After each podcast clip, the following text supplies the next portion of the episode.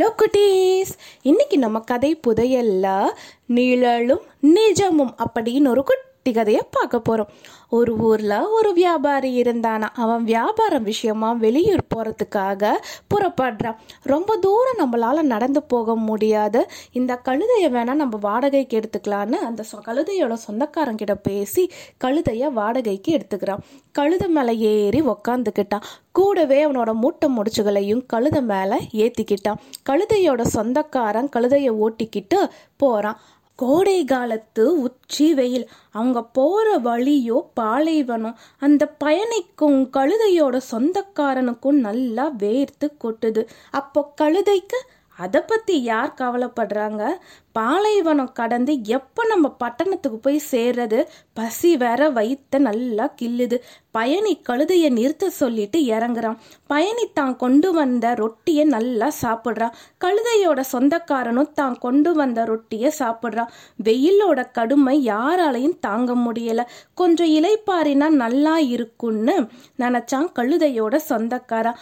ஆனால் பாலைவனத்தில் நிழலுக்கு எங்கே போகிறது ஆ கழுதையோட நிழல் இருக்கே அங்க படுத்து உறங்கலான்னு நினைச்சு திரும்பி பார்க்குறான். ஏற்கனவே அந்த நிழல்ல பயணி அதாவது அந்த வியாபாரி இருக்கான் தானே அவன் கட்டையை நீட்டி நல்லா படுத்து கிடக்குறான். நிழலோ கழுதையோட நிழல். ஒருவருக்கே அது போதாது. கொஞ்ச நேரம் பார்க்கறான். அவனால பொறுக்க முடியல. கழுதையை நெருங்கி அந்த கழுதையை இழுத்துக்கிட்டு வேற இடத்துக்கு கொண்டுட்டு போறான் அந்த கழுதையோட சொந்தக்காரன். அதுக்கப்புறமா கழுதையோட நிழல்ல நல்லா படுக்கிறான். வெயில் மேல பட்டதுமே அரைகுறை தூக்கத்தோட எழுந்து பார்க்கறான் அந்த வியாபாரி. அவன் பார்க்கும்போது கழுதையோட நிழல்ல அந்த சொந்தக்காரன் நல்லா படுத்திருக்கா. உடனே அவனுக்கு கோபம் வந்து நீ ஏன் இங்க படுத்திருக்க? போ அப்படின்னு தள்ளுறான் கழுதையோட சொந்தக்காரன் கத்துறதுக்கு ஆரம்பிக்கிறான் கழுதை என்னோடது? நிழல் மட்டும் உன்னோடதா? அப்படின்னு பதிலுக்கு சொல்றான் நிழலுக்கு சேர்த்துதான் வாடகை அப்படின்னு அந்த வியாபாரி சத்தம் போடுறான் முதல்லயே நீ நிழலையும் சேர்த்து வாடகைக்கு கேட்டு இருக்கணும் அப்படின்னு கழுதையோட சொந்தக்காரனும் விடாம கத்துறான் பயணி அதாவது அந்த வியாபாரி இருக்கான் அவன் எதுவுமே பேசாம கழுதையை இழுத்துக்கிட்டு அதோட நிழல்ல படுக்கிறதுக்காக வேற இடத்துல கொண்டுட்டு போய் நிறுத்துறான்.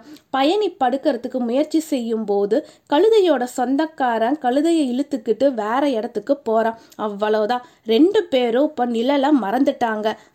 பாவம் அந்த கழுதை. ரொம்ப நேரமாக வெயிலில் நிற்கிது அதுக்கு கால் வலிக்கும். கால் சுடுங்கிற உண்மையை ரெண்டு பேருமே மறந்தாங்க. ரெண்டு பேருமே ஒருத்தருக்கு ஒருத்தர் பிடிச்சி தள்ளி விட்டு கழுதையோட நிழலில் படுக்கிறதுக்காக இடம் பிடிக்கிறதுக்கு முயற்சி செய்கிறாங்க அது ஒரு பெரிய சண்டையாக மாறி கண்ணு முன்னு தெரியாமல் அடிச்சிக்கிறாங்க.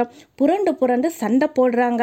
இந்த சமயத்தில் கழுதவங்களை விட்டு ரொம்ப தூரம் ஓடி போயிடுச்சு இடையில பயணி அதாவது அந்த வியாபாரி அடிக்கிறத நிறுத்தி நிறுத்திட்டு கழுதையோட சொந்தக்கார கழுதைக்கு பின்னாடியே ஓடுறான் பாத்தியா உன்னாலதான் என்னோட கழுதை இப்படி ஓடி போயிருச்சு. அப்படின்னு அந்த வியாபாரியை திட்டிக்கிட்டு கழுத போன திசையை நோக்கி வேகமா ஓடுறான் பாவம் வியாபாரி. தன்னோட மூட்டை முடிச்சுகளை எல்லாம் எடுத்து முதுகுல சுமந்துக்கிட்டு அந்த வியாபாரி பாலைவனம் உச்சி வெயில்ல நடந்தே பக்கத்து ஊருக்கு போகிறான் இந்த கதையோட கருத்து என்னன்னா நிழலுக்காக ஆசைப்பட்டு சண்டை போட்டு நிஜத்தை நம்ம தொலைச்சிடக்கூடாது அதே மாதிரி நமக்கு எப்படி வேர்க்குமோ அதே மாதிரி தான் இன்னொரு ஜீவராசிக்கும் வேர்க்கும். நமக்கு எப்படி ஓய்வு தேவைப்படுமோ அதே மாதிரி தான் இன்னொரு ஜீவராசிக்கும் ஓய்வு தேவைப்படும்னு இன்னொரு ஜீவராசியோட கஷ்டத்தையும் புரிஞ்சுக்கிட்டு நடந்துக்கணும்.